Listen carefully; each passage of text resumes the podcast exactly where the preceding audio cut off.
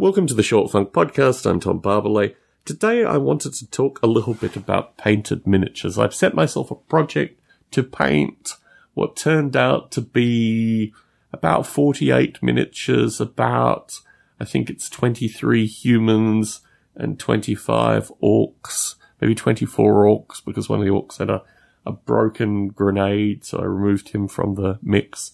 And the aim is to create small squads that could be used in a game which could be developed on the fly and have varied rules. This is something that interests me. So the first plan was to apply Dettol to these miniatures to strip off the variety of different paints that had been applied to them and then repaint them with some degree of uniformity. What I opted for, I think in all cases, was two to two and a half colours added to the figures in the case of the humans, obviously human flesh. In the case of the orcs, obviously orc flesh. A brown wash for the orcs. Some dark brown pants for the humans. And then a dunking in a combination of a kind of grey, brown, gritty wash with a semi-gloss enamel finish.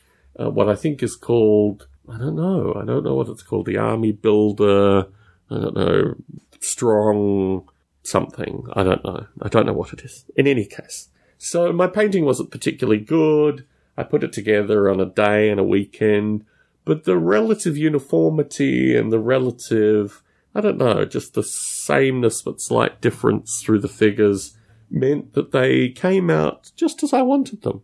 I could have done a bit better with some of the painting. I could have done things slightly differently, but they fulfill the purpose. They look kind of right. They're glued onto plastic bases they're at a level where I could certainly play a game with someone with them and not feel in any way disgusted by them. They have their functional purpose now. They're not just like when they were, you know, some of them painted white, some of them painted yellow, some of them painted brown. They're now all sufficiently uniform that I'm sure one could concoct a relatively fun game with them to play. And I bought a small miniature case on Amazon, put them all in it and have them filed on a shelf in front of me for a future game, hopefully.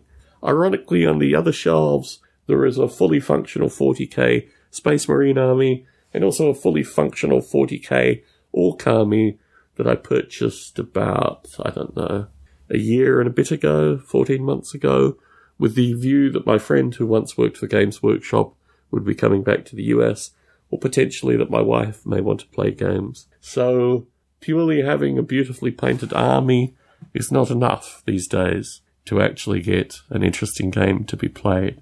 But in this light, I feel a sense of fulfillment that I've completed something.